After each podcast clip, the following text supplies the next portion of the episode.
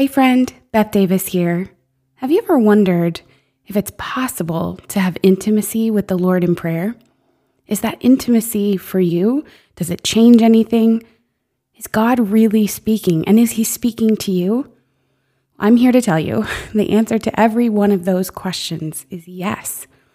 And I want to invite you to join me and find out for yourself, to find out more of His heart for you in the Well Abide a six week mentorship program with yours truly. You can find out more at blessedshe.net slash the dash well dash abide. See you there.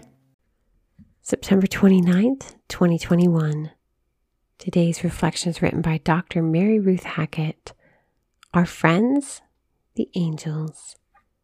Just ignore her talk about angels and everything. She's sort of weird. It's the only comment about angels I remember hearing as a child. I sort of lumped angels together with fairies and leprechauns.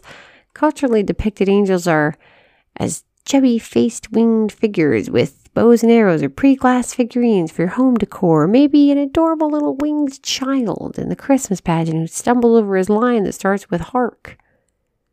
How could any of those images help me spiritually? Like many, I discounted anything I didn't understand. Mysteries are for novels, not my spiritual life. And yet we can grow so much when we open ourselves to the fullness of the faith in all its complexities. In today's scripture readings alone, we see a bit of the varied roles played by angels. We have St. Michael and his angels as they battle in Revelations. The angels witness our praise in the Psalms. They do his work in the responsorial. And in the gospel, curiously hear Jesus speak that the angels ascend and descend on the Son of God. Angels are not fairy tale creatures or holiday accoutrements. They're a diverse group of spiritual beings created intentionally for a purpose. They enlighten, guide, and protect us. Angels are important enough to get two special days on our church calendar today, which is the feast day of the guardian angels, and October 2nd, the memorial of the holy guardian angels. Perhaps you can spend a little time today meditating on these spiritual beings and the invisible role they play to bring glory to God. Let's all give thanks that we have such supernatural friends on our side.